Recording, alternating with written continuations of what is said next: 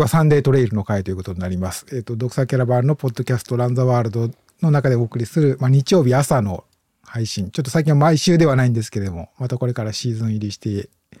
えー、いろいろお届けできるかなと思ってるんですけど、今日はちょっとにがつの、まあ、リキャップというか雑談会ということで、えー、ナミナミさん、レギュラーメンバーのナミナミさんです。よろしくお願いします。よろしくお願いします。はい。ご無沙汰します。ご無沙汰します。はい。という、あ、そうだ。クラブハウスですね。クラブハウスもクラブハウス流そうと思ってましてですね。クラブハウスって結構まだやってる人いるんですかね。どうなんですかね。まあ、これがあったら便利、聞きやすいっていう人はいるんだと思うんですけどね。あれ、ナミノさん、最近は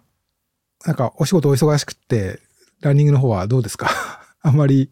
なんですか。うーん、まあ、仕事は相変わらず忙しいですけど、はい、なんかあの僕研究、はい、アールアンドディー なんですけど、うん、あの研究の最終レビューみたいなのが近づいてる関係上、うん、結構やっぱりそっちにレポート割いてるんで、うん、まあでもランはやってますよ。あの週に 5, 5回くらいは走ってるのかな、うん、今は。はい。あれなんか勝田マラソンは、うん、はい、なんか出れなかったんでしたね。勝田はちょっとあの、はい、喘息というか風邪をこじらせてしまいまして、うん、はい、残念。はい、それで勝田はちょっとスキップして、うん、はい、次は比叡山ごじゅうマイルですかね。はい。比叡山ごがつごがつじゅうさんでしたっけ？ごがつじゅうさんですよね。うん、はい。ということでして、まあ、なんでそれに向けてえっとそうですね、さんかげつ、そろそろ山に行かなきゃ、さんかげつぐらい、あとさんかげつ、はい、うん、はい、いいですね、うん、まああのー、僕もまあちょっといろいろ大会の方は、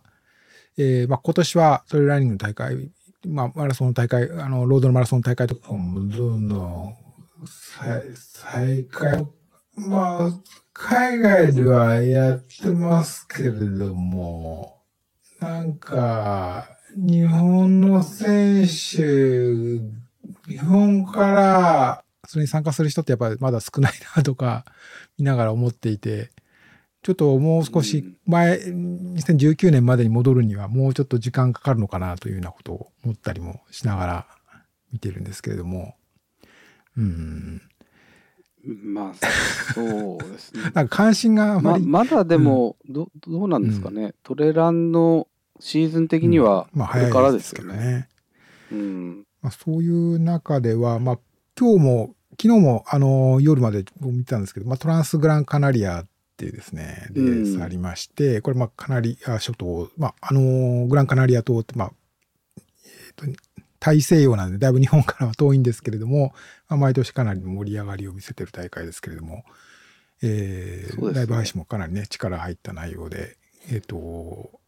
今日見ていて引き込まれましたけど、久々にねあのいい配信だったなと思いました。まあ、先週もアメリカブラックキャニオンだったかな、えー、なんかやってましたけれどもね、まあそんなそんな感じでこう大会の再開の雰囲気を感じてるというような今日この頃なんですけれども、はいはい、そうですね。まあ日本は開幕戦は富士ですか、開幕戦は富士ですか、そうですね、ですけどなんか、はい、そうなんですよね。ちょっと開催の時期とかがいろいろずれてありますのかなと思うんですけど、まあ、まずその前にハセツネ さんじゅっケー っていうのもあるんですけど、はい、あ、はい、そう、ね、あ、そうですね、確かに例年では、うん、まあ来週、あれ来週東京マラソンですよね。来週東京マラソンあって、はい、うん、でさんがつに入るとぼちぼちとありますけれども、そうですね、そうそう、だからロードマラソンも終わりつつあって、うん、やっとトレイルが始まってくるっていうか、はい、まあ例年だと青梅高水とか、うん、あとはハセツネ さんじゅっケー、 そうですね、でその後ウルトラトレイルマウント富士、はい、まあ、その辺ですよね。ちょっとスケジュール見たんですけども、えー、と 来, 来週の東京マラソンの翌週じゅうに、じゅういち、じゅうにで神宮外苑ウルトラマラソン、久々の開催ですけれども、こういうのもじゅうにじかん、にじゅうよじかん、ちょっとね、あのこれも久々の開催だと思いますけれども、こんなのもあったり、さんねんぶりくらいですか、そうだと思いますね、じゅうきゅう、にじゅうねん、あ、にじゅうねんやってないと思いますね、じゅうきゅうねん以来じゃないですかね。うん、うん、時期もこの時期もっとなんか春ごがつとかだと思いますけどね、以前は。はい。ああ、あとあれですよね、そのローカルですけど、うん、大江戸小江戸とか、大江戸小江戸もこれ来週、あ、あ、ね、これも同じじゅういちにちの週ですね、同じ週ですね、はいはいはい、じゅういちにちの週にありますね。はい、はい、大江戸小江戸、小江戸大江戸が正式名称、小江戸大江戸、あ、小江戸大江戸、はい、間違えて怒られたことありますけどね。はい、はい、えー、っとそしてじえー、っとそうですね、ハセツネとかの前の週に、えー、っと新城ですね、王室で新城トレイル、新城だ、あ、そうか、だから新城でなんか開幕っていうイメージあるんですよね、うん、なんかトレラン大会が、はい、そうですね、ちょっと一週、これもさんがつに行われて、ちょっとそうですね、ハセツネとかよりも一週早いんですね。はい、なんかダブルはエントリー数がまだ少ないみたいな感じだったような。エントリーできる人が、資格もこれあるんですよね。まあできる人が少ないんですかね。なのかな。うん。あのクラスだと日本で一番厳しいかもしれないですね、あのレース。そうそうみたいですね。なんか参加することすらも大変みたいな。うん、僕も実はこれも新城って行ったことないんですけど。あ、そうなんですか。うん、たことないな。僕はレースは出たことないけど、走りたことありますけどね、コース。ああ、この県民の森でしたっけ。そうですね、うん、結構あの岩場とかもちょっとあってテクニカルなんですよね、うんうん、なんか結構厳しいコースだと思いますよ、うん、はい。それをに周するっていうのはなかなか、まあ、関門とかも厳しいと思うんで、うん、はい、ということなんで、まあ、この辺りは聞いてらっしゃる方でも、この辺りが狙いというか、最初の シ, シーズン、まあ、レースというか、そういうみんいろんなね、あつあの集まり、人が集まる場所としては、はじ、最初っていう方も多いんじゃないですかね、きっと。はいはい、うん、え、どうなんですか、そのドックス的には、はい、あの開幕戦は何ですか。ドックス的に出動するレースはないかという話なんですけども。はい、えーっとね、まだちょっと話がついてないというか、まあ、ちょっとけあのいろいろ諸方面の方々にご相談中というところがあるんですけれども、できたらまたハセツネ さんじゅっケー の、うん、なんかやりたい、なんか行ってやりたいなっていうのは考えていて、あ、それは例えば ラ, ライブというか、そうですね、まあ、なかなかコース上からのレポートって難しいとは思うんですけれども、うん、えーまあ、フィニッシュ会場からなんか、はい、なるほど、こう動画のライブ配信とかですね、なんかできないかなとか、そんなこととかも考えてるんですけれども、うーん、本戦やってましたもんね、去年。去年、はい、まあ、あのやってたのは大会の公式の方の YouTube チャンネルなんですけども、あの背後でやってたのは私だったということで、はいはい、はいはい、そうですね、あのちょっとハセツネの方とお話しして、まあ、そんなのやらせてもらったんですけどね、うん、うん、あのあれですよね、さんじゅっケーはコース変わったって聞きましたけど、はいはい、そうですそうです、このなんか さんじゅっケー、まあ、ご存知の方はもうすでに見てらっしゃると思いますけど、コースが、まあ、例年は、えーとまあ、例年というか、このコロナ前、前回の開催がにせんじゅうきゅうですよね、じゅうきゅうで、そう、にじゅうねんはやってない、そう、じゅうきゅうだったよな、そうそう、じゅうきゅうだったんですよね。その時までは、まあ、それまでに、さんねんはそうだったんですけど、その前半が、えっと、ぼんぼり林道だったかな。その、はい、まあ、今日はロード、舗装林道だったんですよね。うん、ロードですね。じゅういちキロぐらい舗装林道で入山峠まで上がっていくっていう、はいはい、まあ、うん、あの、結構、タフというか、まあ、トレイルラン、トレイル好きの皆さんにとっては、はい、峠走のきつい版みたいな感じだったんですよね、はい、で後半がトレイルっていうことなんですけど、その前半部分が、まあ、ほぼトレイルに置き換わったということじゃないですかね。そうです、うん、結構大までも距離変わんないんですよね。距離はそうですね、うん、えっとそのぼんぼり林道のこの方向としては北側というのか西側にある、えーはいはい、山の方あんまりハセツネのコースにはな多分なったことないと思うんですけどね。ではないですね、はい、で狩寄山とかなんかそのあの嫁取坂っていうあのハセツネのコースでもエスケープのあのーうんうん、コースとしては知られてると思うんですけども、まあ、コースあの大会のコースじゃないんですけどあの序盤のあの一道山とかあの辺からなんか降りるこうトレイルがあるんですけども、はいまあ、そこのところを一部使うみたいなことになってますよね。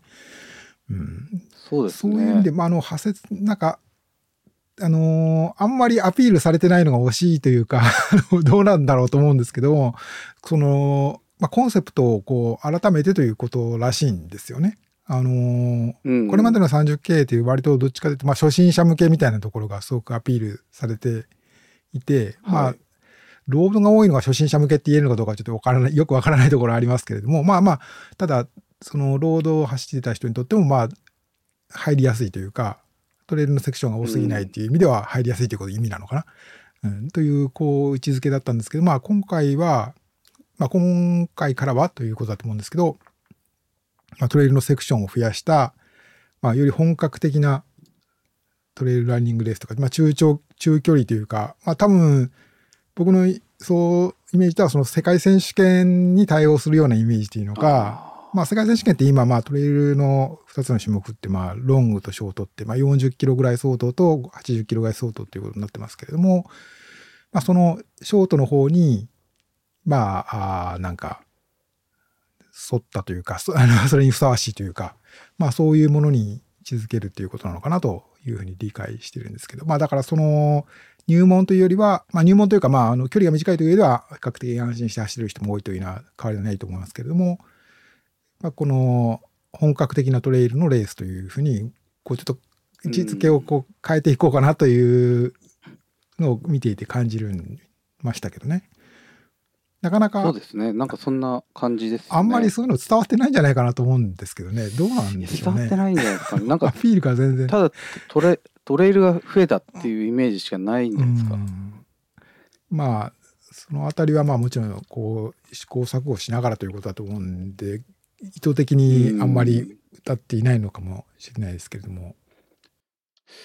うん、さんじゅっケー はもう当然募集は終わってるんですよね。最近まで空いてたなっていうかなんかそんな気がしますけどまあ終わりましたね。にじゅうしちにちまでだじゅうしちにちまでだから、はいはいはいうんはい、まあなんかこれならちょっと出てみてもって一瞬思いましたけど、ねうん、なんか、まあ、結構そういう意味では満足度というか、うん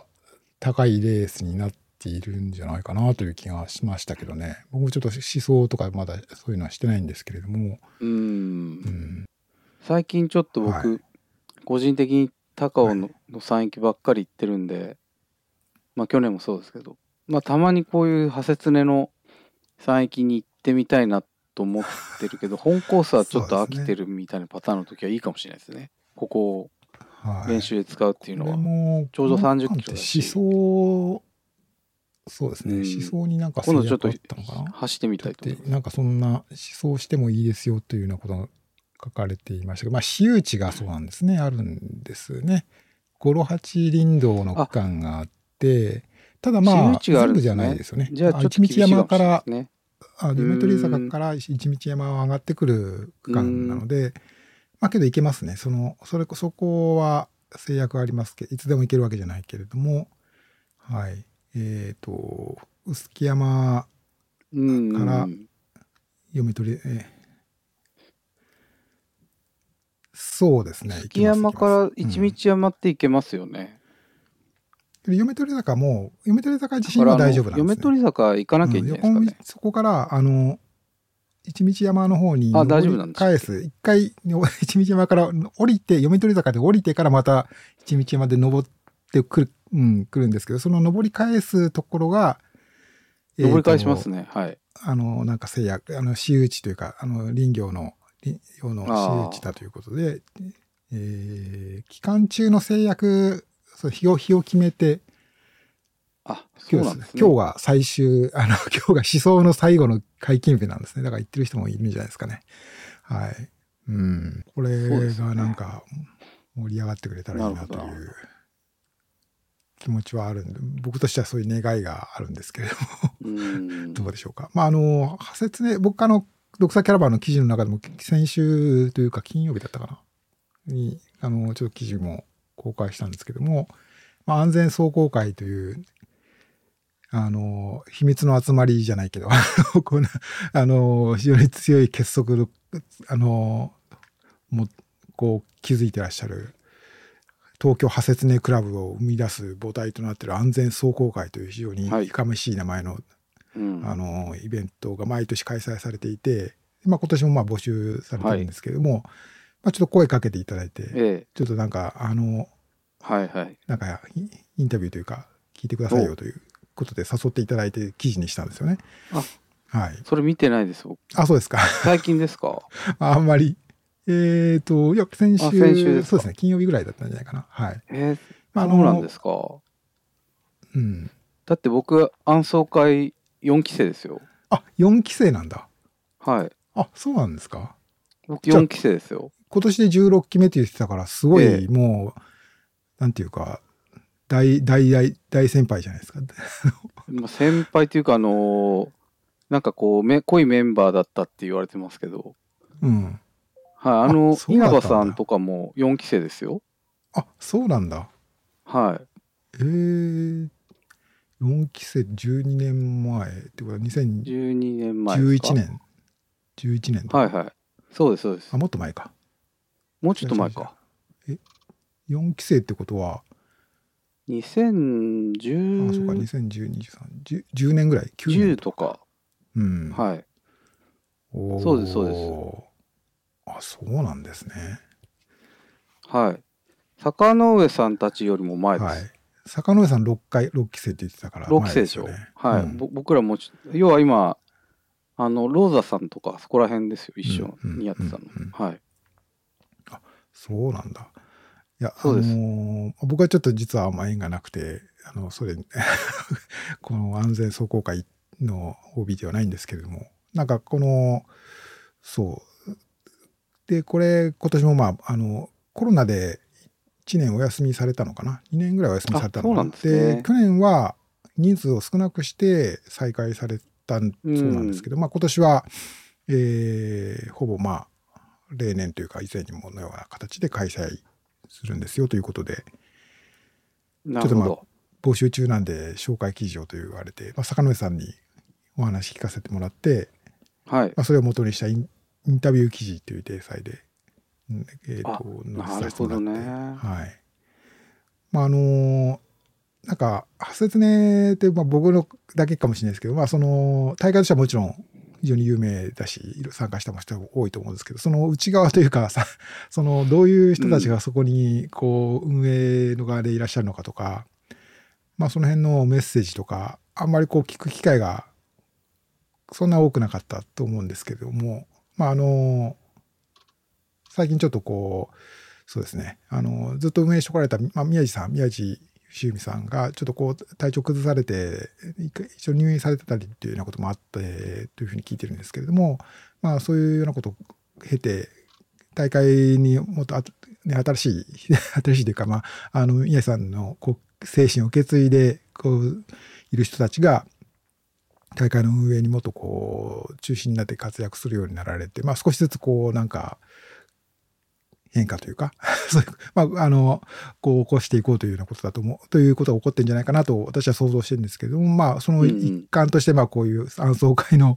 あのー、ことをちょっと少し紹介するというような企画も私の方にお声かけていただいたっていうことだと思ってるんですけれども、うんはい、そうですよね。なんか、あのー、僕も最初入った時が山トレイルランニングのその安全性のことを知りたかったっていうのがあって、うんまあ、そういう知識とかあの実践もあるんですよね。その、うん、要はあのー、応急処置とかロープワークとか地図読みも含めたと、あのー、緊急処置の仕方とかね、うん、ファーストエイド、まあ、三角巾の使い方も全部そうですけど、うんうんうん、ああいうのを一通り教えてもらえたり、あとはまあ本番のマーシャル、うん、あそういうのをやった上でマーシャルをやったりするので、うん、まあ一通り な, なんていうんですかね、うん、あのトレイルランニングのそういう知識が安全面からも学べるっていうところはすごい意義がある取り組みだなと思ったんで参加したんですけど、うん、まあ本当に良かったですよね。だから、うんまあ、こういうのもやってるんだよっていうのは知らない人もまあもちろん結構いるとは思うんですけど、うんまあ、一度なんかこういうのをどんどん啓蒙して、ね、広がってほしいなとは思ってますけどね、はい、まあそういった意味ではこの記事はいいかなと思いました。はい、はい、なかなか我ながら貴重な機会だったかなと自負してるんですけれども、はい、そうですあの、はい、卒業生でした。じゃあ波根さんもその年は、はいまあ、選手マーシャルで走ったんですか？あマーシャル出ました。で実際僕きゅうごう入りました。あの最後のコンピラオネでああそのホームに連絡してというようなこともあったんですね。そうです、ま、マーシャルっていろんな走力の人がいるんでまあいい感じにばらけるんですけど、うんうん、僕は割と前目の方のケアをしていて、はい、実際にあのた倒れてらっしゃる方がいたので、うん、はいきゅうごうに入りました。お早速大そもう早い時期から大活躍されてってということですよね。まあそうですね、うん、なので講習会のおかげで割とこう冷静に対応できたっていうのはありますね。うん、うん、やっぱなかなか、うん、こうて知識としてはあると思っても三角筋使うとかロープワークとかっていうのはなんかまあほぼなんか学ぶ機会がないとなんか教えてもらう機会はないですよね。実際そうですよね、そういうやってみる機会っていうのもないからうん、うんまあ、ロープワークなんてねその後実際にじゃあトレランで使ったかって言われたらそうでもないんですけどまあ例えば渓流行ったりして、うん、じゃあ懸垂加工しようとかいう時結構使えますからね、うん、あ懸垂加工かうん、うん、あのまああと地図読みなんてその尾根とか谷とかの見分け方とか、はい、自分がどこにいるのかっていうのも分かったりするんでまあ、うん、結構あのその後に役立ってることも多いですね。うんはいうんうん、なので、えーと、ぜひぜひまあ関心ある方はこれを聞いてらっしゃる方はもうそういうのはすでに卒業済みかもしれませんけれども、ね、なんか聞くところでは結構坂上さんもおっしゃってましたけれども、えー、なんかもうベテランというか、うん、アドベンチャーグリーンですみたいな人がなんかあの選手マーシャルでお役に立ちたいというようなことでこの講習会参加されたりとか、はいはい、っていうこともあるそうなんですね。なんかもうあとまあドクターの方とかがこうそういうもっといろんなどういうことをトレーランニングに必要なのかってそういう勉強こういう講習とか受けてらっしゃるのかということを知りたいというようなことでこう来られたりとかっていうこともあるそうですね、はいはい、なので初心者以外の方でもこう関心ある方は歓迎ということでした。えっと、さんがつとおかまで募集中ということだそうですので、はい、先着順ではなくて選考が行われるそうですので、あ、選考が行われるんですね。はい、あ、そんなのあったかな、はい、ちょっと覚えてない。なんかね、抱負を志望動機とかをこう書いて、で坂上さんがあ坂上さんだけじゃないと思いますけれども、はい、えっと審査される審査というか、あ、そうなんですね。まああのバランスよくメンバーが揃うよりということらしいですけれども、うん、はい、あのー、選考が行われるそうです。うん、はい、まだ続いてってほしいなと思います。今後もはい、はい、まあそうこの辺が最近はありましたですかね。ハセツネ さんじゅっケー と さんじゅっケー ハセツネはい。はいはい、あ, あとはユーティーエムエフ ってもう口にしないようなああ言えないですよね言えなくないですけど エムエフ にせんにじゅうさんでしたっけにじゅうまあなんかあのにせんにじゅうさんって言うんですかね。なんかあれはあの先週発表今週か先週か発表されたみんなの銀行さんとのキャンペーンの中で使われてた呼び方ですけれどあれが使ってたってことはもうなんか取ったんですかね。どうなんでしょうね。ただ エムエフ だけでなんか、うん、商標って取れるのかどうか僕ちょっとわからない、取れるんですか、わかんないですね。わかんないですけど。けどまあやっぱまあ、まあ、僕的には僕も記事とかでやっぱ エムエフ とかってやっぱ使わざるを得ないかなとか思いますけどね。ちょっとなんかこう言いづらいというか、うん、大会の総称としてはウルトラトレイルマウント富士じゃないですか、はい、その富士と海を合わせると、はいはい、その富士とか海はまあ個別には言い、言いやすいんですけど、うん、そのものの名前がすごい言いづらいですよね。ああ、そのウルトラトレイルマウント富士っていうのをどういうふうに呼ぶか、短く呼ぶか、そう、うん、だから エムエフにせん にせんにじゅうさんなんですよね、うん、それが エムエフにせんにじゅうさん も言いづらくないですか、なんか言いづらい言いづらいどうすればいいんだろ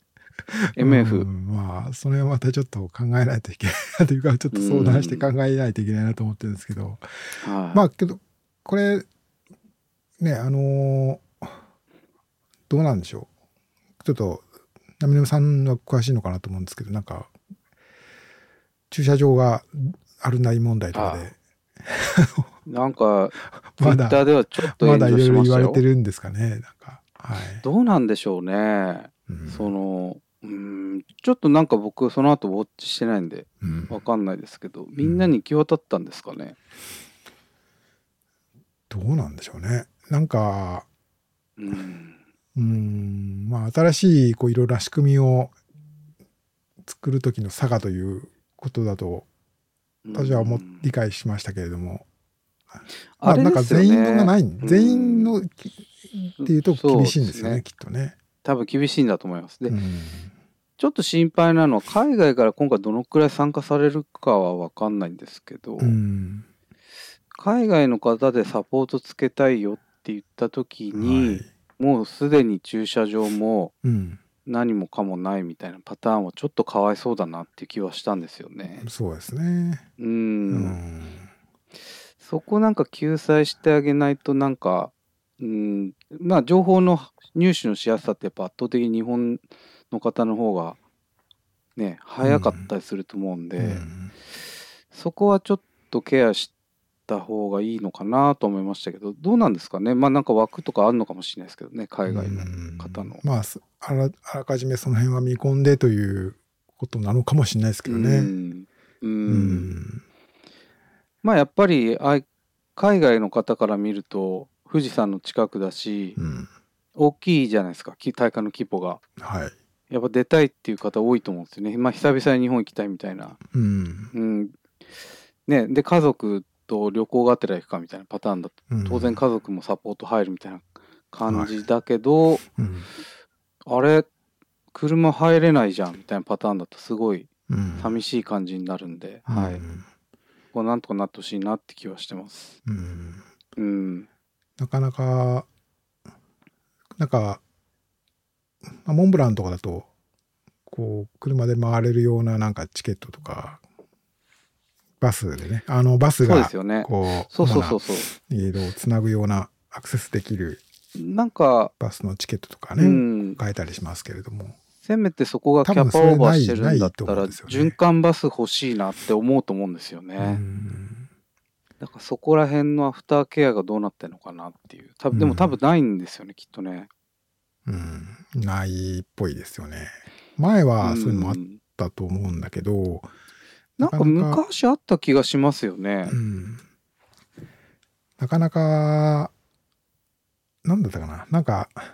そういう思うほど人が乗らないみたいなことを聞いた記憶が あ, ありましたけど。そうなんですよ。ま、なんか、まあ、まあまたその条件が変わればね乗ったりするんだと思うんですけど、うん、なかなかその辺を見込むのが難しいっていうのはあるんじゃないでしょうかね。うん、あとまあそのあのモンブランとかだとまあかなり人が大会に集まる人が多いと思うのでそれなりに使う人がいるんだと思うんですけど、まあ、やっぱりマウント富士でまあ結構みっかかんのだけの大会っていうのもあるんでそんなにこの、この大会のために集まる人が多くないのかもしれないですね。だからこう移動したいっていうニーズはもちろんあるんだけれども実際にその移動する人の数はそんなに多くないって思うほど多くないとかっていうことがあるのかもしれないですね。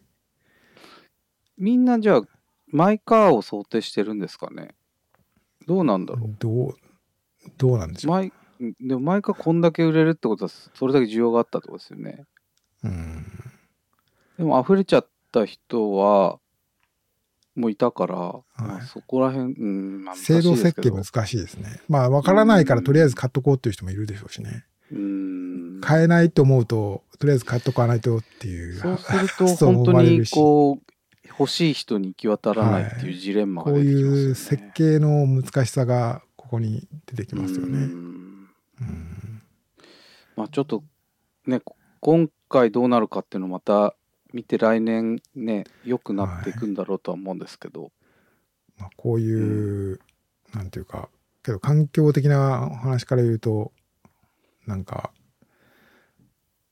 こういう自家用車で移動するっていうのはやっぱりなんか何かの制約があってしかるべきっていうのはなんか最近のトレンドはありますよね。そうするとやっぱり循環バスその需要もそうなんですけどトータル的にその環境を考えるんだったら循環バス出してもいいような気もしますけどね。うん、そうですね。うん。どうなんでしょうね。うん、ちょっとまあはい ま, まだ問題なのかどうかすら分かってないんで。ちょっとあんまふうかつに話題にすると怒られる可能性がそうです、ね、怒られ案件になる可能性があるんですけど、そんな全然大丈夫なんだよみたいな話かもしれないんでなんか煽ってるみたいに言われて怒られるんですけどね、はい、炎上をね負けをくべてるって思われるとあれなんでまあ一応その僕の周りの何人かは取れなかったって、うん、その情報もプアで気づいたら終わってたっていう人も結構いたので、はい、何人かは、うん、まあそこら辺はどうなってていくのかなっていうのはちょっと興味を持って見ていますけど、うんうん、あちなみに犬猫通信としては富士もしくは海っていうのはどういう絡み方をしていくんですか。そうですよね。これも今ねちょっと各方面と、はい、ご相談中というかもう具体的には、はい、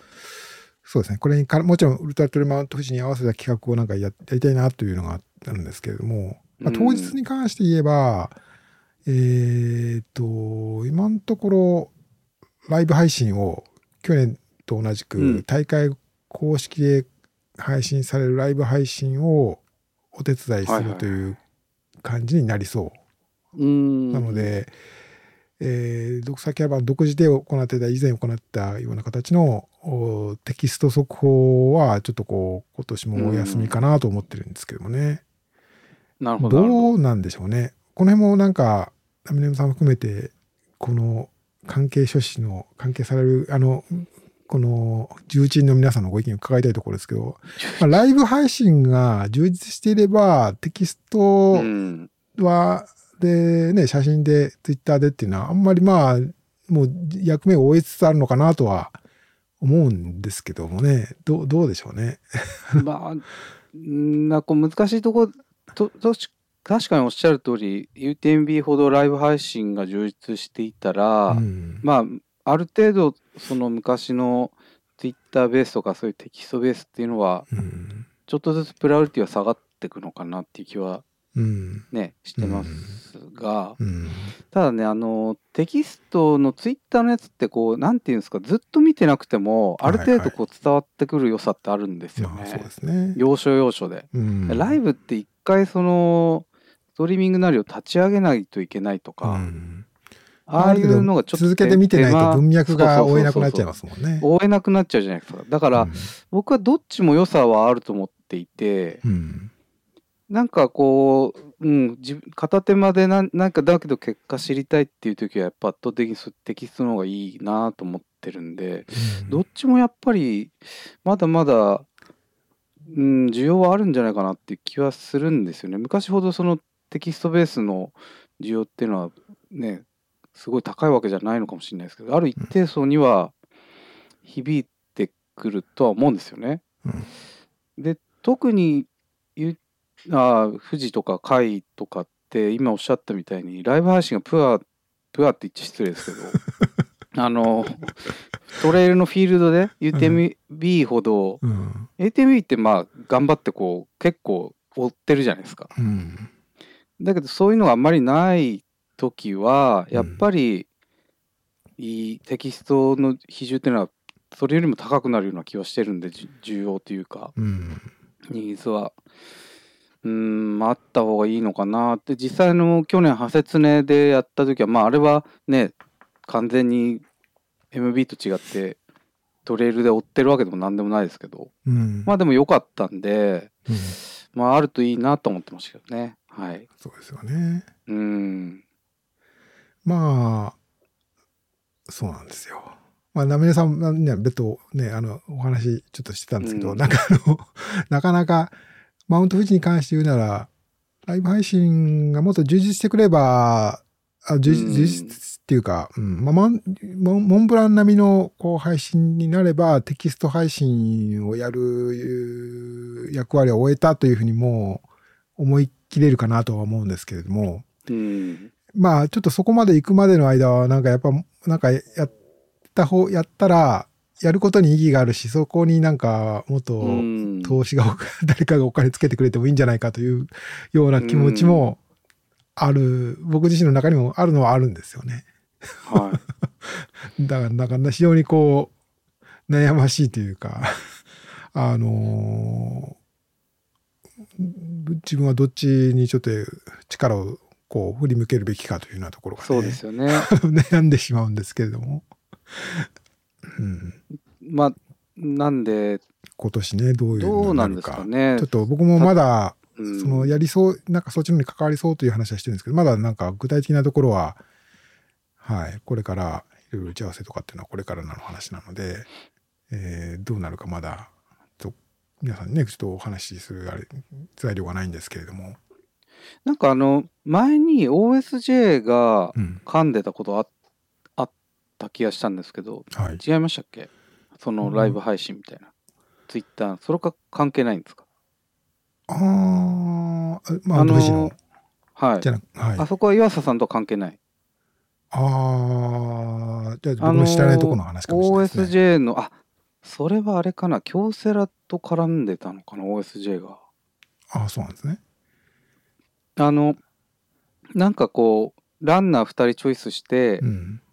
走ってもらって、うん、っていうのをなんかやってた気がするんですよね。 オーエスジェー 枠みたいなやつ。はははあのー、僕もそれはなんか覚えてますね。あ そ, そこでなんか配信するみたいな話があったってことですか、ね、配信なのか何かをしてた、あんまり記憶が定かではないですけど、うん、だからそれなんであ何の年だったかな、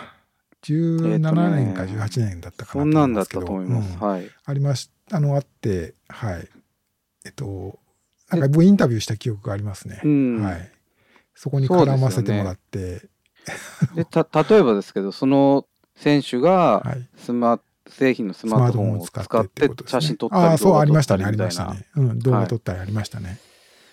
なんかそういう立て付けで、うん、なんかライブにもつなげられないのかなってちょっと思ったんですけど例えばもっとそれが人数が増えたら、うん、マーシャルじゃないですけど、うん、い, いろんなそのシーンがフィールドから取られるじゃないですか。まあでも電波どうすんだって話になりますけど、うん、そうですね。それこうこうつないでみたいなことができるみたいな。それを例えばツイートじゃないけど、はい、なんかうん配信してもらっても面白いのかなとか、うん、なんかそういう立て付けでなんかやってみたいなみたいなスポンサーないのかなっていうのはちょっと思いますけどね。うん、そうですね。うん。うんまあどういう企業がそれを欲すのかはちょっと分かんないですけど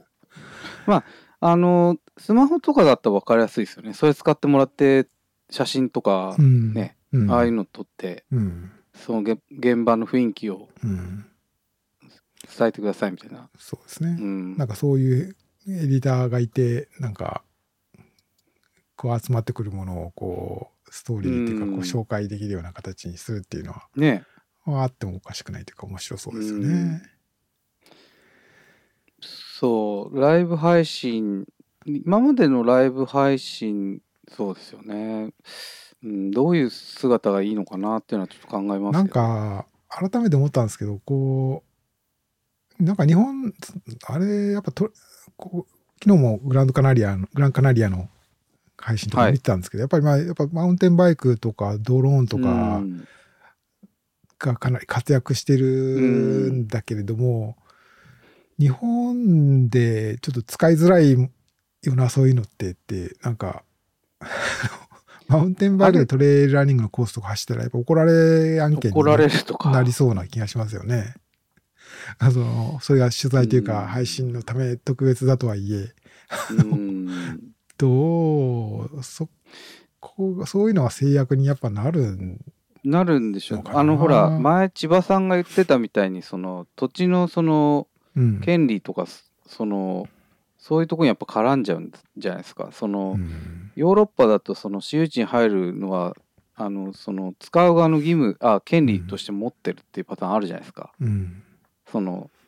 自然を使えるっていう、うんうん、だけど日本はもうその土地を持ってる人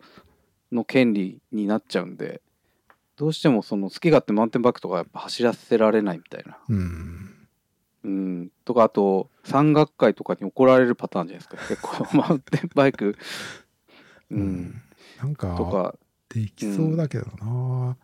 けどなんか一方で、ね、去年も聞いたんで、うん、僕もちょっとニュースでも見たんですけど、あのー、マウント富士 エムエフ の序盤の、えーとうん、東京電力さんがこう、はい、あの管理してるあの鉄塔の下のトレイルとか、はい、あそこら辺は、まあ、全部なのかどの部分なのか一部なんでしょうけれど、あのなんかマウンテンバイクのコースとして使えるようにしようというなんかそういう動きもあるそうですね。なんかその地元のそういうマウンテンバイクの方愛好家なのかな、うん、その方とのご協力を得て、まあ、多分東京電力さんがそういう場所のこの有効活用をいろいろ図る中で一つの試みとしてそういう、えー、普段は入れないところをまあ期間を区切ったりとかなのかな、うん、なんかそのマウンテンバイクので走れるようなアピールをしようというようなことをされてるそうなんですね。だからなんか去年は逆にそのあそこあそこはなんかカメラ入っちゃダメとか、あのかなり制約が大きい、以前は制約が大きい場所でなんかほとんど実際に走った人でないとそこがどんなところか見る機会がないっていう非常にこう謎の場所だったですけれども、うん、えーと最近はあの去年の大会からは大会去年はなんかそういう意味で紹介ぜひしてほしいというようなこうお話があったということを聞きましたけどね、うん、なるほどそうですね。だから、 だから確かになんかねあっても良さそうな、まあ、もちろん全部山のすごいところとかは全部マウンテンバイクで上がるわけにいかないでしょうけど、なんかねいろいろできそうな気もしますよね。あと電波ですよね、はい、やっぱり電波、電波問題電波うん、電波は前半は確かにちょっと入らないところがありますけど、後半は逆にいいんですよね。なんか僕も昨日ちょっと見てたんですけど、はい、あのー、だから富士急ハイランドを越えてから山中湖行ってっていうところは、まあ、あの全部が切れ目なくつながってるわけじゃないみたいだけれども、まあかなりいいみたいですよね。ぜひじゃあだから楽天さんとかこうね新興の通信の業者はこれをね参入いただいて、そういうジャンルにそしたらそして犬猫にもスポンサードしていただくとっていうのはどうでしょうかね。いいですよね。うんなかなか、ね、ちょっとそういうわけでまあ今いろいろ話はしましたけど、僕もちょっとまだあの今年の配信がどんなものになるのかとか大会そういうのは全然知識あのわからない中で言ってますので、あんまりちょっとこうはい聞いてらっしゃる方も期待がないように、えー、していただければ。だからあれですよねしがつゴールデンウィーク前ですよね富士会。そうですね直前ですね、はい、にじゅうさん週目かな。うん、はい、まあちょっと現地に行けるかわからないですけど、まあはい楽しみにしたいなと思ってます。そうですよね。ぜひなんか海外からもエリートアスリートも来るらしい、うんね、というようなことも聞いてますので、デュランは出るって言ってましたよね。あデュランは出るって言ってましたよね、はい、うんはい、なんかその他にも何人かというようなことをちらりとなんか聞いた気がしますのでまあやっぱり去年はドメスティックでしたけど、はい、今年はねやっぱりいろんなそういう選手がいるとやっぱり、うん、国際大会らしくなってていいんじゃないですかね。そうですね、盛り上がっててそういう雰囲気が出てきたらいいなと思いますよね、うん、そうですね。じゃあまあ今後またアップデートあればいろんなここで発表していくと、はいはい、ちょっという感じですかね。今年もそのあたりがちょっと期待をかけてますので、はい、そうですね、盛り上がったらいいなと思いますけど、はいはいはい、ちなみに岩佐さんはあの、まあ、富士、まあ、トレイルシーズン開幕した後、はい、そのどっかに海外に取材に行くとかっていうのはこれからですか？そうですね、決まってるものとかあるんですか？えー、っとねこれは別にいいと思うんですけど、なんか取材というよりはまああのあれなんです、そっちがメインというわけではないんですけれども、またあの、えー、世界選手権ですね、トレイマウンテンランニングトレイルランニング世界選手権がろくがつにオーストリアインスブルックであるんですけれども、まあ、これのまたチームサポートスタッフとしてちょっとこうご一緒させていただくかもしれないということでちょっと準備を始めたところなんですけどもね、はい、それはやっぱり取材が主な業務というか、まあ、これはどうなるか分かりませんけれども、まあ、けど今 一, 一番のもこう役割は、まあ、あのチームのメンバーがこう困ることがないようにいろいろサポートするということだと思うんですけれども、そういうサポートなんですね、はい、まあ、前回もあのその辺というかそのいろんな、まあ細かいんですけれども、まあ、現地でいろんなこう打ち合わせとか、えー、その週になっていろいろなこう細かく決まるようなこととかもあったりするので、そういうのも漏らさずちゃんとこうあの整理してチームでシェアするとかですね。あ、はい、なるほどなるほど。移動、まあ同時的な問題とかもあるんですよね。だからジャーナリストっていうよりは、はい、スタッフ側でそうそうそうそうですね。はい。だからそういうところにまあ漏れがあったりすると、あの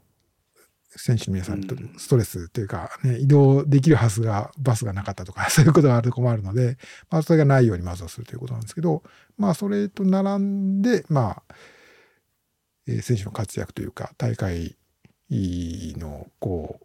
う素晴らしさというようなところをお伝えするというようなことを前回はやったので、あ、まあ、今回もちょっとこの辺のバランス感がある程度分かったので、まあ、今回今年もね、なんかあのー、うまいことやれたらいいなとは思ってるんですけれども、うん、うん、それはいつあるんですか？これはですね、ろくがつのいち週目ですね。あ、いっしゅうめか。はい。ウエスタン近いですね。ウエスタンは近いですね。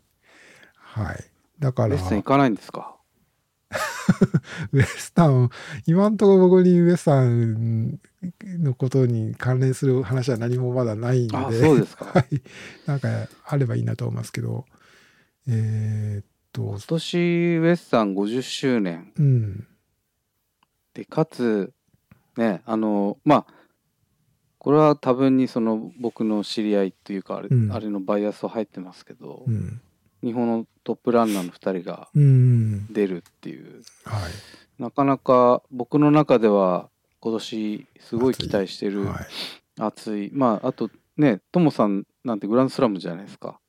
ああ、そうかそうか。はい。だから、うーん、まあ、本当に何の制約もなければ僕も現地に行きたいくらいではあるんですけど、うん、そこをやっぱり岩佐さんが取材するっていうのはいいなとは思ってるんですけどね。なんかそういうお話がうまくあるといいですけどね。うん、そうですよね。えー、っとそうか、今年のウエスああ、なるほどなるほど。えっとそうですよね。にじゅうさん、にじゅうに、にじゅうさんくらいですかね。はい。そんな感じですね。そうですね。あ、そうですよね。うんうん。だからにしゅうごですね。うん。はい。そんなんだと思います。うん、はい。なんかそうか。なんかジムは世界選手権の方をなんか想定しているというようなことをなんか。うん、なんかでもチームあんまりウエスタンはちょっと卒業っぽい感じになってますよね。まあそうですよね。これだけのこうね成し遂げたら、まあ、うん、まあ、あとまあフランスにいるんですもんね。なんかそういう意味ではそうですね。ヨーロッパ拠点でやるとすると、はい、うんうんまあ、今年は世界選手権の方でちょっとこう活躍されるということかもしれないですね。うんはい、ちょっとウエスタン施設の話だと、うん、あの山火事が去年あってその中盤のあたりとあとホレスヒルの後のカルワン、うん、カルツーとかあるじゃないですか、はいはい、あのあたりがちょっとも燃えたっていう話で、うん、あとはその雨が、うん、あの年末とか結構降って、はいうん、トレイルがだいぶ傷んでるらしいっていう話を聞いたので、うんまあ、そこの状況はどうなるかですよね。まあ、うん、開催されないってことはないと思いますけど、うん、コースがもしかしたら迂回になっちゃったりとか大きな変更があるかもしれないですよね、うん、そういうのがちょっとあるかもしれないですね、うんまあ、タイムとかそういうのにどこまで影響出るのか分かんないですけど、うんうん、もうスキーとトレイルとかだったかな、なんかそういう、あのー、中盤のセクションが結構長いキャニオンのあたりですね、うん、そうですよね と、うん、あとフォレストヒルちょっと過ぎたとこ、うんうん、どうなるかなっていう、はい、これ多分確かしがつの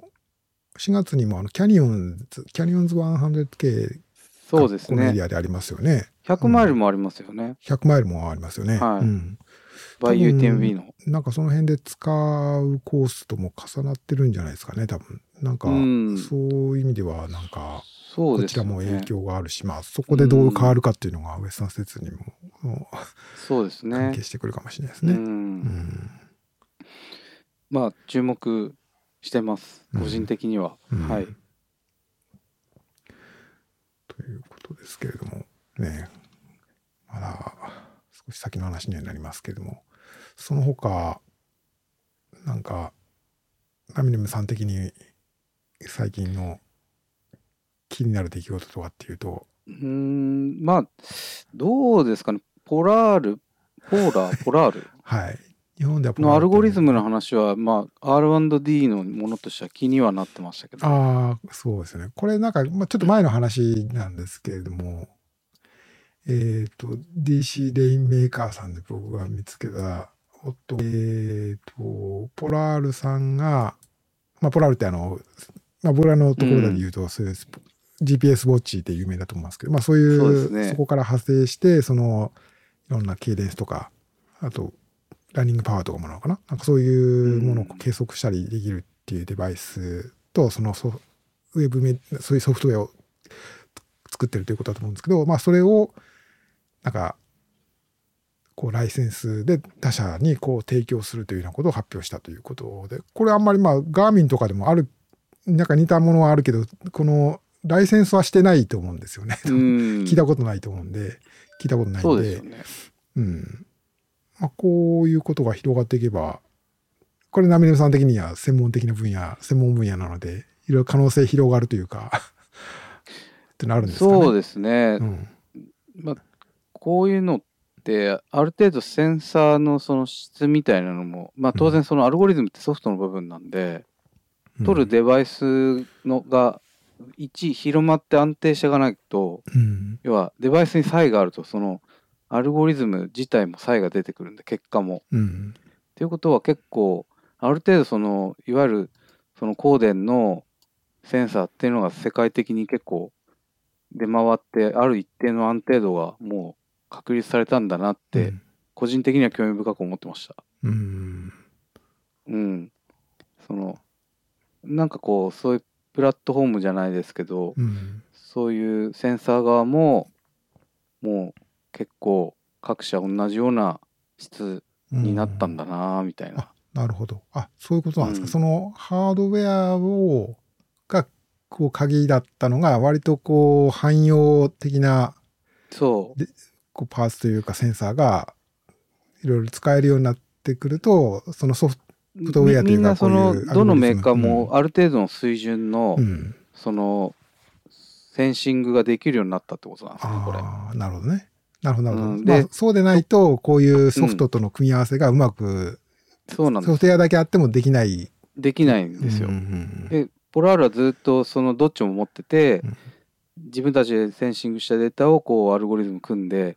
やってて、そのセットを持ってたんだけど、うん、ここが分離できたってことはそのハードが安定してきたっていう、うん、各社なるほど、なるほど、うん、割とその研究者的にはおーっていう、うん、こういう世界、うん、あの背面の心拍センサーが出始めたのってここじゅうねんくらいですよね。そうですね、そうですね。であとじゅうねんくらいするとやっぱこういう世界になってくるんだなっていう、うん、うん、確かに昔はねこう胸にこうバンドで巻かないと そうです、それ以外の選択肢はなかったけれど、はい、今や時計ウォッチでねできるようになっているっていうのが普通になってきましたけど、うん、はい、うん、そこがすごい、はい、個人的には大した関心が引く人も少ないと思いますけどいやけどまあねなんかそういうのが進んでくるともっと違うブランドとか普通のなんかもっと便利な製品が出てくるかもしれないっていうことですもんね。そうですね、うん、だからいよいよこういう測るものっていうのはコモディティ化してきて、うん、あのやっぱりアルゴリズムのとこに価値が移行してくっていう、うん、いい例かなっていうところですね、うんうん、あとはあの全然毛色違うんですけど、はい、あのウルトラランナーとかトレイルランナーのハビットとかキャラクテリスティックが分析したやつあるじゃないですか、リポート。あれは結構すごい興味深く見てました。ああこういう感じなんだなみたいな、はい、うん、はい、はい、あのー、ふたつあったんですけど、ナミネさん今見てたのはこうアイランファーの方ですかね。アイランファーの方ですね、はい、あれははいちょっと見てました、うん、なんか人種とかこういうのもやっぱそうなんだなみたいな、うんうん、えっとこれもアイランファーで先週かな今週か出た出てた記事ですけど、このウルトラトレイルウルトラプロジェクトというのが、えー、ユーケー イギリスのセントラルランカシャー大学なのかな、この研究者の方が北米とヨーロッパの、うん、あ違う ユーケー と北米のトレイルランナーウルトラランナーの皆さんに対象にしてえーとなんかこう分析をしたということですか。うんうんうん、まあこう高学歴な人多い女性の比率が高まってるのかな、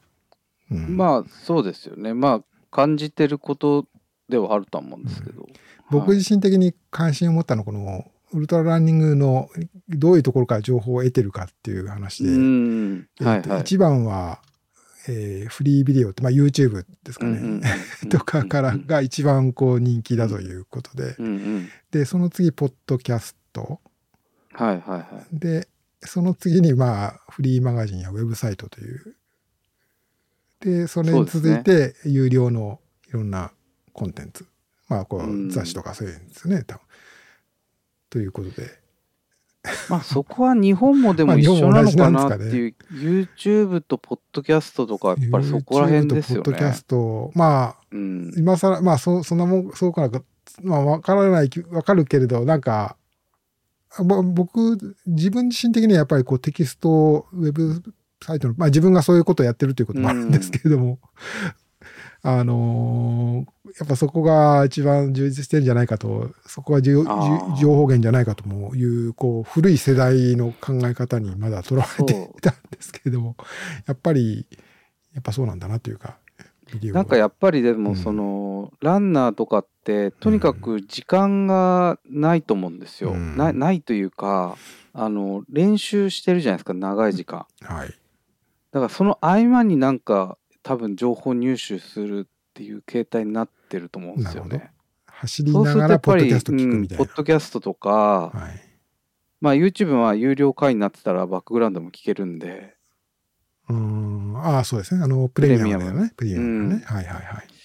なんかそういう感じでやっぱり情報入手のスタイルってなってるんじゃないですかね。その前はテキストだけだった時は多分そうじゃなかったと思うんですけど、うん、今はスナッカブルじゃないですけどそういうオーディオ系のやっぱりコンテンツの方がみんな取り入れやすいんじゃないかなと思って見てました。僕もここは興味深かったです、すごい。うん、うん、そうそうするとテキストサイトそういうのを、まあ、音声のニュースサイトみたいな、トレイルランニングニュース、あれ YouTube で毎回、うん、毎日なんかちょっとずつ配信されるみたいな、そういうスタイルってのもありなんですかね。かなと思いますし、ね、あとどうなんですかね。あとこれは他の人にも聞いてみたいんですけど、はい、例えば長くロングジョグするときに聞きたいってなると、うん、じゅっぷんくらいでぶつ切りにされると嫌じゃないですか、そのコンテンツが、うんうん、まあ、いちじかんぐらいあった方がね、まあ、そうだからながら聞きするにはいいっていう、うん、意外とこういうスタイルでいちじかんやいちじかんはんくらいだらだらこの今週何やったとかどうのこうのっていうのは意外と需要あるかもしれないですよ。あ、コンテンツの長さもそのラン中に聞くとかいう感じだったら結構重要なのかなと思ってて、うんうん、僕はあのよくポッドキャストでエスカレーターのあの松井さんと小山田キャップがやってるやつを聞くんですけど、走りながら、はい、あれちょうどいいんですよね。いちじかんはんくらいやってるんですよ、うん、にじかんとか、うん、であれ聞き終わるとロングジョグが終わるっていう、うんうんうん、な, なんかあそういう、うん、そこでニュース入手する情報も結構あるんで、あこんなことを今やってんだなみたいな、うん、まあ意外と、うん、そっちの人も結構いるかもなっていう気はしますね。うん、うん、なるほどね。はい。ちょっとね、だからまああの新しい話ではないのかもしれないですけど、改めて。ちょっと、うん、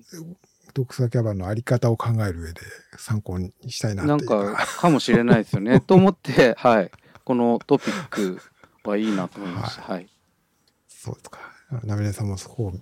っぱ気にしていただいて、なるほど。うん、なんかそうなんですね。自分が今そういう情報入手の仕方なんで、うん、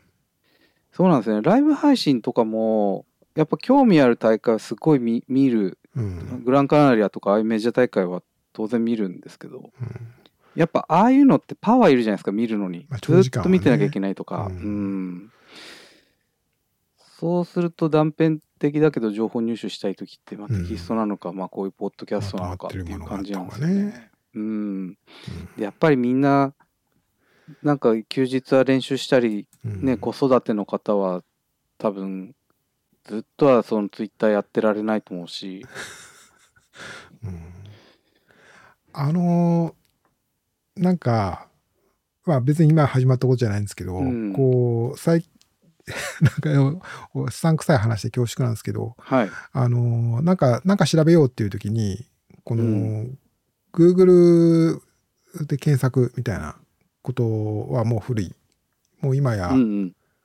インスタグラムのタグを検索するみたいな話とかあるそうじゃないですか。うん。僕はやってないですけど。やってないですか。でも若い人はそうみたいですよ。だからお店をなんか探すとかっていう時とかにも、そうそうそう。なんかあの欲しいものとか探す時とかにも、なんかこう欲しいものはそうかも。ググって検索しても情報があんまりそういう検索の仕方じゃなくて、インスタグラムとかで検索した方がなんか多分角度の問題でしょうね、うん、その Google ってちょっと恣意的じゃないですか、広告のあれで、まあ広告そうですね、まあインスタもそうなのかもしれないけど、うん、自分が欲しい情報に最短でいけるって言ったら多分インスタなのかもしれないですね、うん、今はけど細かいスペックみたいな話とかっていうと、うん、なかなかインスタグラムでそういうところまで知識を得るの難しいんじゃないかなと思ったりするんですけど、だからあれじゃないですか、です、ね、最初の一発目はインスタで調べて、うう こ, ここかっていうところを掘っていくのに Google 使ったり、うんうん、それこそチャット ジーピーティー 使うのか分かんないけど、あなんかそういう感じなんじゃないですか、なんか複数組み合わせてる気がしますね、うん、あなんかそういう意味では僕最近やりましたよ、それそういう使い方、うん、そのジーンズの素揚げしたいと思った時に、うんうん、インスタで調べてお補足で Google で入れましたね。ああそういうこと、さすがハイブリッドに、うん、なるほどね。なんかそんな使い方し、なんか多分ねそのサイトによって役割があって、うん、その強みとかもみんな知ってるんで、うん、多分そういう使い方してんじゃないですか。なるほどね、うん、Google で多分漫然と検索してても確かに、うん、なんかね、最初に上位に入ってくる広告が上がってきてね、むしろ怪しいじゃないですか、アルゴリズム、ね、本当大丈夫かなみたいな、うん、そう、うん、まあなんかだからマルチに調べてる気はしますね、うん、うん、まああとさっきの話もでも思い出したんですけど、なんかいろいろ例えばなんかこう、まあ、僕とかでもこのウェブのあのいろんなこういうあのブログあのワードプレスのサイトの設定とか、うん、あるいはなんかこういう、うん、YouTube 関係のこう配信のノウハウとかとかテキストで Google 普通に Google で検索するとかっていうよりもやっぱり YouTube で探した方がなんかそこに情報はあるみたいな、結局 Google でテキスト検索しても見るところは YouTube だったりとかっていうことがあると、じゃあそっちで見た方が早いなとか YouTube だっていう、まあその辺はなんかもう実感として感じるようにはなりましたね。そうなんですよ、だから僕最近プレミアムにしてるのもそれがあって、広告がうざいんですよそういう時、うん、だからそ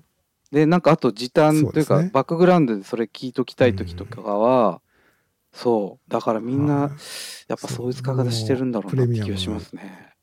まあちょっと悩みましたけども更新しました、あの YouTube プレミアム、うん、はい、そうなんですよ、うん、一旦外したんですけど、いっかいプレミアムにするとやっぱ不便なんですよ、ちょっと戻すとかなり煩わしいですよね戻れないですよね、そう、そう、ああこれはうまくやってるなと思いました、ね、本当に、うん、うん、そうですね、これはなかなかうん、うん、甘いなと思って、あとなんかチャット ジーピーティー、はい、とかあと最近 Google のあ Google じゃないのソフトあのマイクロソフトの、はい、あの Bing エーアイ かなでなんか最近話題ですけども、はい、あのああ、うん、なんかメタも出すって言ってましたね、うん、で僕もちょっと試してるんですけど、はい、あの例えば今、はい、ナミネムさんとちょっとあのシェアしてるこの記事の要約とかもですね、えー、あのそれでこう作ったりもしてる作ったり、はいしたんですよ。なんかあの ユーアールエル を ユーアールエル を入れて、そうなんですか。あのー、要約してっていうと、とこでこでこってこうやって箇条書きで、ただただちょっとどれどれって見ると、なんかあんまりうまくいってない場合もあるんで、うん、ちょっとチェックは必要だなと思いましたけども、あ、はい、まあでも学生が便利だっていうのは分かりますよね。そういうある程度の骨格作ってくれるじゃないですか、うん、はい、それでもう一回なんか自分でやって、うん、何回かそういうツールかけたりとかするんでしょう、まあ、すごいいやすごい時代ですよね、恐ろしくなりますよねこれなんでいいんだろうかって恐ろしいしなんかす、はい、そ, そうなんですよね、うん、なんかいろんなものが発達しないんじゃないのとか思ったりするけど、うん、でもこっから戻ることもないんだろうなって気もしてますけど、うん、どうなんでしょうね。なんかこういうけどこういうことが可能になるのはなんかその僕詳しくないけど、やっぱ機械学習とかする上でのいろんな元になるデータがテキストが大量にあることが前提なわけですもんね。そうですね。だからこの場合はそうです ね, ねそのチャット ジーピーティー とかは全部そうですね。まあ例えば僕がドクターキャラバンでちょこちょこ書いてるようなものもそこに何かこう使われていいんですけど、そういうものがないとそれを作る人がいないとやっぱこれが成り立たないのかなとか思ったりもして、はい、そうなんですはい、そこがねバランスが崩れると怖いですよね。だからインターネット、うん、そうにができてどのくらいですかちょっと分かんないですけど、まあ、その成果が今出てきてるっていう。ただその心眼問題が結構あるんで、インターネットの場合は玉石混合で嘘も多分に混じってるじゃないですか。なんか チャット ジーピーティー になんか始めた時になんかあのトレイルランニングでのことも聞いてみたんですけど、うん、なんかせトレイルランニングの起源はというと、はい、なぜか富士登山競争だっていうふうに返してくるんですよ。そうマジ多分その、うん、そっかだからリージョンの影響もあるんだと思います。日本で聞いてると日本の中で検索するとか、あのはい、うん、そうですそうです。 ま, まずそこのベクトルとか決まっていて、まあはい、日本語でですけど、ね、ウエスタンステーツあそうかなんかアメリカ、はい、そうひゃくマイルの期限は何ですかってって聞いたらあの、うん、ウエスタンステーツのことを答えてくるんですけども、うん、なんかその開催されている場所はなんか、はいはいはい、あのイギリスのなんとかなんとかシャー州なんとかってここでえー、ってでそれはアメリカじゃないのってこうあの聞き返したらそうでしたってなんか素直に返してくるんでちょっとなんかあんまり信用しすぎる。それででもあのベクトルの修正とかされてるんですよ、うん、でも実はそ そういうそういうところからあアメリカ、ね、英語で聞いたらまた違うんじゃないですか。そういうところからまた学習してるっていうのもまたあるのかもしれないですね、うん、そうですそうですいやでもこれもだからいつまで言ってもその悪意あってねその、うんタグとか修正したりとかもする可能性もあるんで、うん、まあでもどこまで行ってもなんかまあ信頼できないなとは思うけど、うん、その文章構成って意味ではおもし、うん、うまいなと思うんで、そうですね。そういうのは使ってくるでしょうね。なんか例えばこういう、うん、まあ記事とか原稿とかこういうのを書くのいち文字目書くのがしんどいっていうかあの煩わしいっていうことはよくあるんですけど、はいはい、そうですよね。そう骨格、うん、そういう骨格作ってくれるじゃないですか。ベースをなんかこういうので書き出されたものを使っていやそうじゃないんだよなとかっていうふうに書き始めるっていうかこれを書き直すというか項目入れ替えるとかっていうのは、うんはいはいまあ、作業しやすいんで、はい、いいかもしれないですね。そうですよね、うん、いやそうだとは思います。その僕なんてそういう職業じゃないんで分かんないですけど、ブログ書くのもそうめんどくさいですもん。そう書き出しがだから多分きっと今後僕ブログ書くとき一回入れると思います、うん、なんかこれこれっていう製品のレビューとかこここ、うん、そういう時にそうですそうです、あのー、さっとまとめてるそうですそうですごぎょうぐらいでまとめてでそこから書き自分の言いたいこと書くとかっていう時のその最初のごぎょうが煩わしかったりするんですけど、うん、そうなんですよ。あのレースの説明行ったレースの説明を端的に最初に載せなきゃいけないパターンあるじゃないですか、うんうん、誰もまだそのこと知らない人に知ってもらうというためにねそう、うん、はいそれの時の要約に超いいなって思ったりまあだから心眼は自分で 見,、うん、見ますけど さ, さっき言った出発点がどうのこう違うとかは骨格が作ってくれるんで便利だなって思って、うん、いやこの、うんおじさん的にはこれで世の中は大丈夫なんだろうかって心配になるレベルですけどもきっとうまくいくんでしょう。そうですよねそうそうそうそうそのうちパーソナライズ化していくかもしれないですね。僕だったらこう書くみたいなパターンとかその岩佐さんだったらこう書くとかそのチャット ジーピーティー 人のこれを飼いならしていくうちに飼いならすというかカスタマイズされていってそうそうそうそうその人人にローカライズされてくっていうサービスも出てくるのかも。なんか例えばその何なんか誰それっていう作家風にこれを書いてみたいなそのあるあるらしいですよね。なんかそうそうそういやなんかあそうかもうあるのかなんていうのなんかこの歌詞なんなんだっけなんか長渕剛風にこの歌詞を書いてみたいなとかってなんかやってる人がいたような。いや恐ろしい時代ですよ。いやまあこういう時代の恩恵を得ながら、まあねはい、やっぱ適応していかないといけないということでそうなんですよ。だから結構我々も適応していかなきゃいけないっていうね、うん、いやはいなんかいや追、うん、う側のつもりが追われる側になってみたいな気がつけばみたいな、まあ、個人的にはそんな気がしますけど、うん、なんかそうなんですよね、はい、ちょっとはいあのなんとか追いつけるような時代に、はい、やっていこうかなと思います。はい、はい、すいませんいい時間大丈夫ですかね今回こんな話で、はい、この辺りであいやいやということにしたいと思います、はい、そうですねまあ、はい、ちょっと今週はちょっとともやさんがともやのはいはいあ瀬戸田レモンマラソン